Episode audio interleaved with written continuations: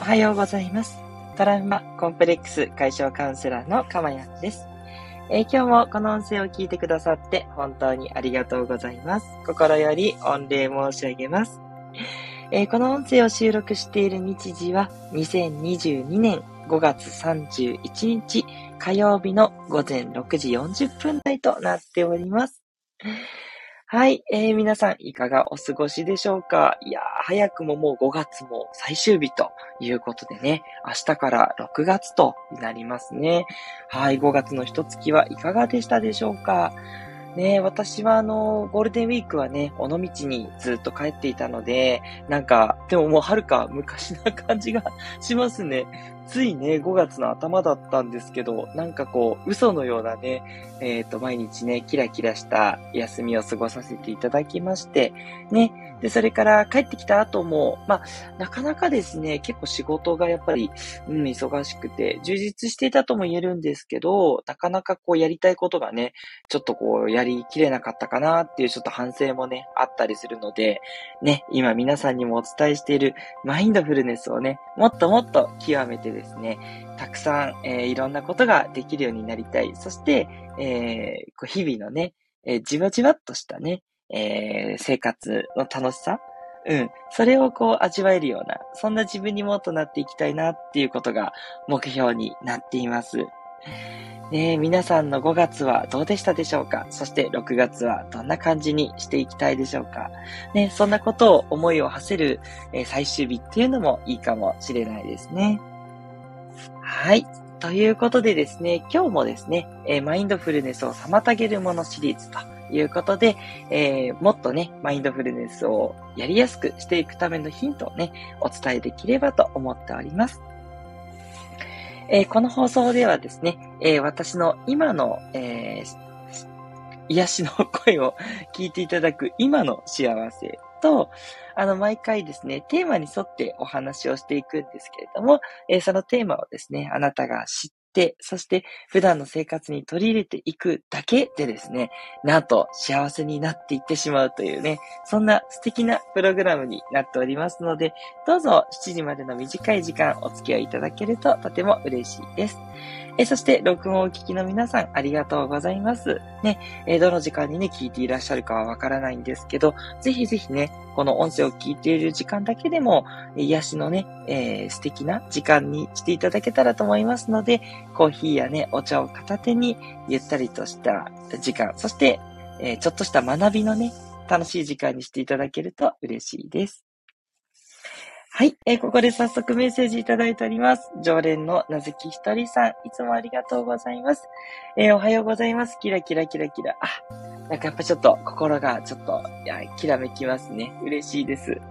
え長崎は今日は曇りですということでいただきました。あ、本当ですか。ね、ここのところ天気良くて昨日は雨でしたかね。で、今日は曇りということでね、えー、まあ、コロコロコロコロ変わっていく天気ですが、東京はですね、あの、昨日の日中まではすっごい快晴で、もう、夏日なんじゃないかっていうね、夏って感じだったんですけど、夜になってね、真夜中から雨が降り始めて、今もね、ちょっと降ってるかな。ね、東京は少し雨模様ということでね、なんかこう、暖かくなったと思ったら、またちょっと肌寒い、そんなね、朝を迎えております。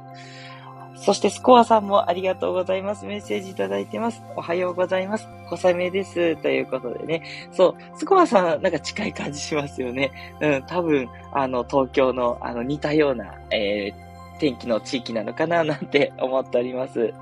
スコアさんもいつもご挨拶ありがとうございます。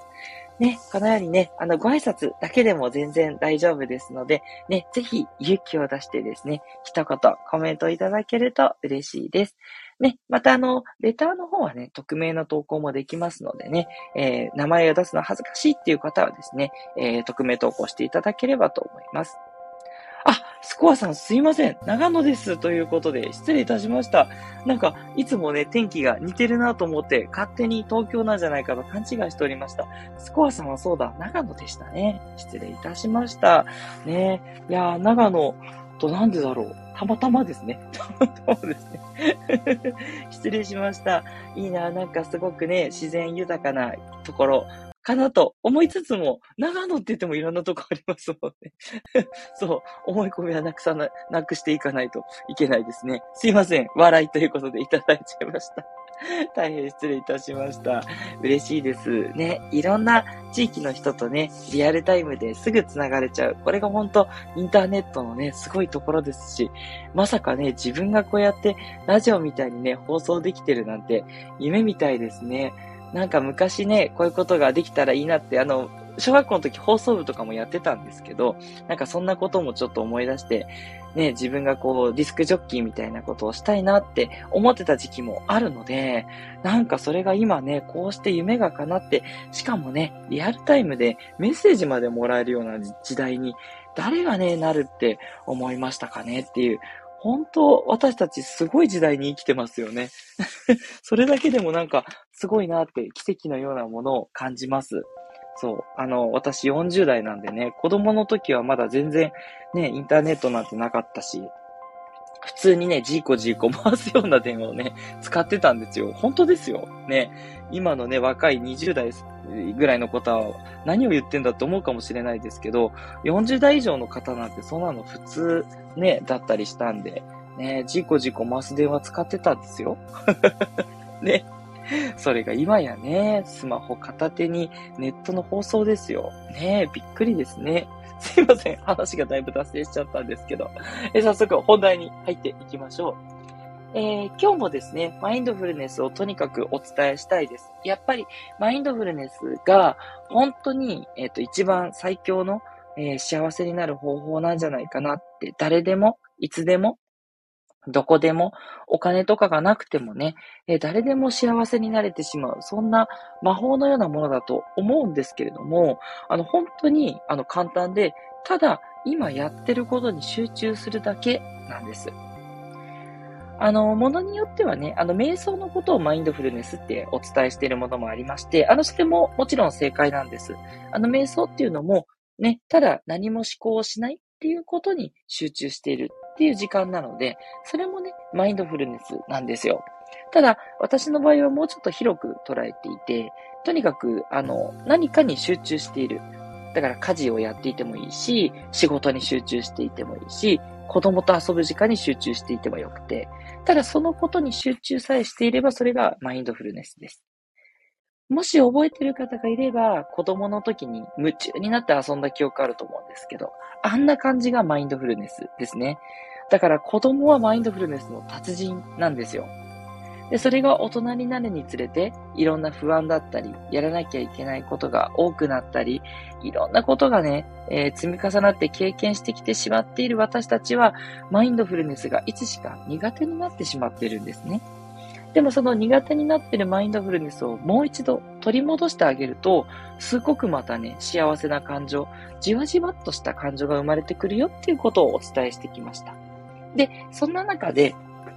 どんなことがマインドフルネスを妨げるのか、これを理解することによってね、よりマインドフルネスがやりやすくなりますので、それをお伝えしているんですけども、今回はその3回目で、邪魔が入るというお話をしていきたいと思います。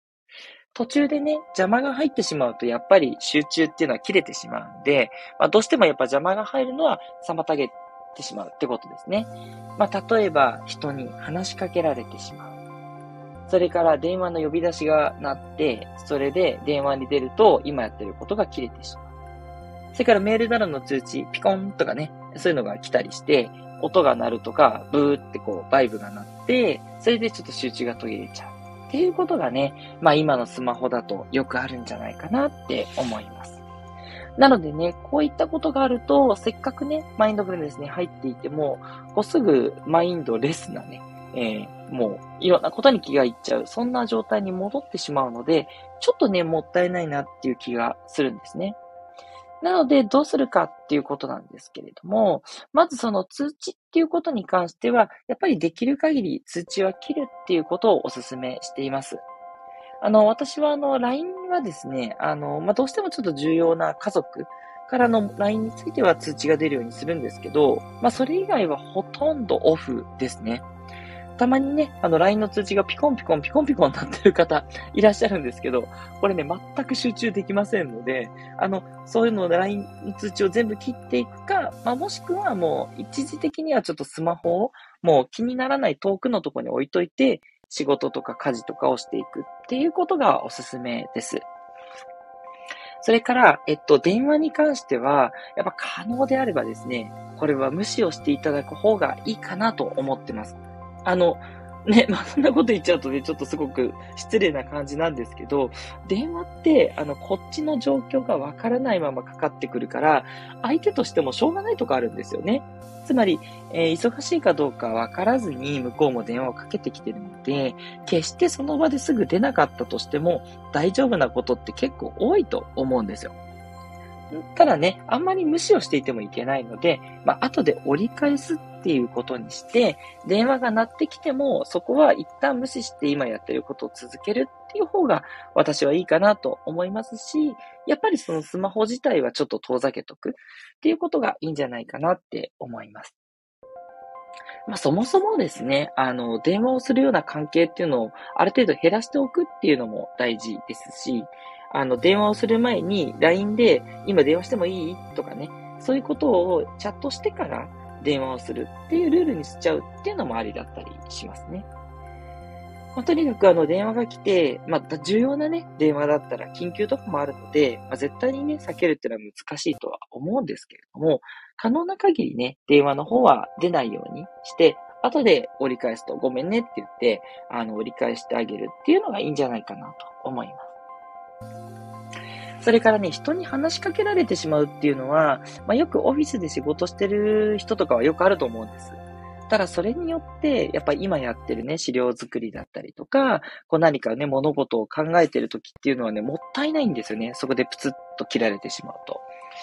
なのでどうするかっていうことなんですけど、私はこう、もう周りに人がいないような集中する部屋とかにこもって作業するようにオフィスに行ってた頃はしてましたね。一人で、あの、ちょっと誰もいない会議室をね、ちょっとすいません、つって借りたりとかして、そこで作業とかしてました。で、また、あの、20分とか30分経ったら戻るという感じで、はい、あの、ずっと集中はできないので、まあ、ポモドーロっていうテクニックだと、25分やって5分休憩っていうような感じになったりするんですけど、だいたい2、30分ぐらい一区切りっていうのがいいんじゃないかなと思いますので、それぐらいやったら1回休憩ってことで、オフィスにまた戻っていくと、あ、何々さんちょっと話したかったのにって言われると思うんで、で、ちょっとその時に用事を聞くとかね、そんな感じで、ちょっと集中タイムは席を外すようにするっていうのがね、いいかなというふうに思います。で、家にいるときはですね、そうですね、いろいろあるんですけど、まあ、子供たちが学校から帰ってくると結構話しかけられて 全然集中できなくて、もうマインドフルもクソもないというような状況になってしまうんで、もうちょっとね、カフェに行ったりとか、ちょっとマックとかに行ったりして作業するようにしてますね。はい。もう近場にある、それなりのお店とかに入ったりしてます。あとね、最近だと、あの、東京は結構あるんですけど、コインランドリーにちょっとしたテーブルとか Wi-Fi とかね、カフェとか併設されてるとこあるんですよ。こういうところもすごいおすすめで、コインランドリーもね、あの、すごく集中できる空間ですので、そこ喋ってる人あんまり普通いないですからね。みんなだいたい洗濯物乾くの待ってる、あの、ぼーっとしてる人が多かったりしてるんで、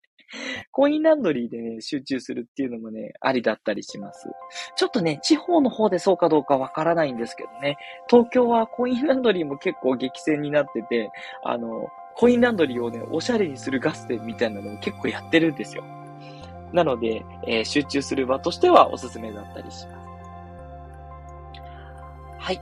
ということでね、あのー、大体お話ししてきました。邪魔が入るっていうことに関しては、まあ、簡単に言うと邪魔が入らないようにするっていうね、それだけのお話なんですけれども、あの、こういった対策地味ですけども、やっぱりやっていくと、ちょっとしたことなんですけど、積み重なって、あの、私なんかもほとんど、あの、連絡も入んない。うん。やりとりあるんだけど、ほとんどね、あの、そういうのが差し込まれないような状況になってきてるんで、すごくいいですね。あの、メールとかのね、通知もほとんど出さないので、仕事の方も、もうメールは後で貯めてみるということにしてます。2、3時間に1回とかね、そんなチェックにしていて、全然支障ないですね。よっぽどの急ぎだったら私の場合、あの、携帯の方に電話来るんで、でも急ぎのものしかね、電話来ないようにしてるんで、そもそもほとんどならないんですよ。うん。だからね、そんな感じにね、あの、皆さんも、あの、運用を持っていっていただくとね、えー、すごくマインドフルがやりやすいんじゃないかなと思います。はい。ということで、いかがでしたでしょうか？マインドフルネスを妨げる、ま、ルサン、邪魔が入るということでお話をいたしました。え、明日はですね、えっ、ー、と、妨げるものシリーズ4回目ということで、予定が多いというテーマでお話をしたいと思っています。で、なんかですね、告知機能っていうのがリリースされたようなんで、ちょっと入れてみたいと思いますね。告知で予定が多いって入れたら、ちょっと気になる人が来てくれるかな。どんな機能なのかちょっとわかんないんですけど、ものは試しにやってみようっていうのが私なので、ちょっとやってみたいと思いますし、あの、実はですね、結構内容を直前に切り替えたりすることもあるので、あの、予定通りじゃない放送になることもありますので、そこはね、ご了承くださいという、そんな感じでございます。はい。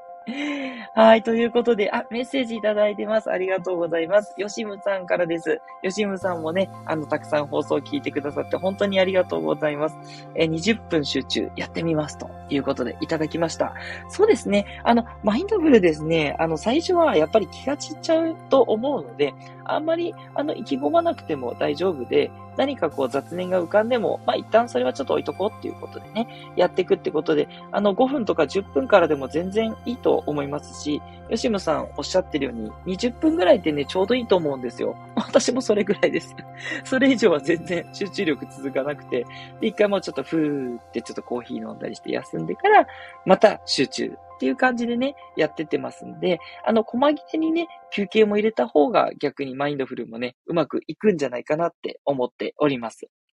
ありがとうございます。え、そして、スコアさん、ありがとうございます。集中、雑念と戦いながらやってみます。ということでね、ありがとうございます。そう。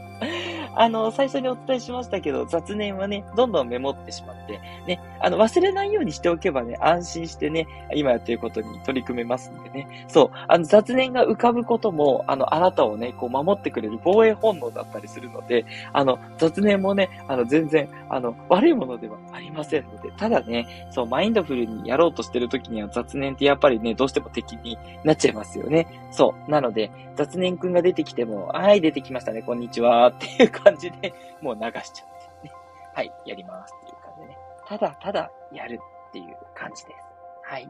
それをね、ぜひ実践していただけたらと思います。スコアさんもいつもいつもありがとうございます。はい。ということで、えー、今日はここまでとしましょう。えー、トラウマコンプレックス解消カウンセラーのかまやんでした。ではまた6月にお会いしましょう。ありがとうございました。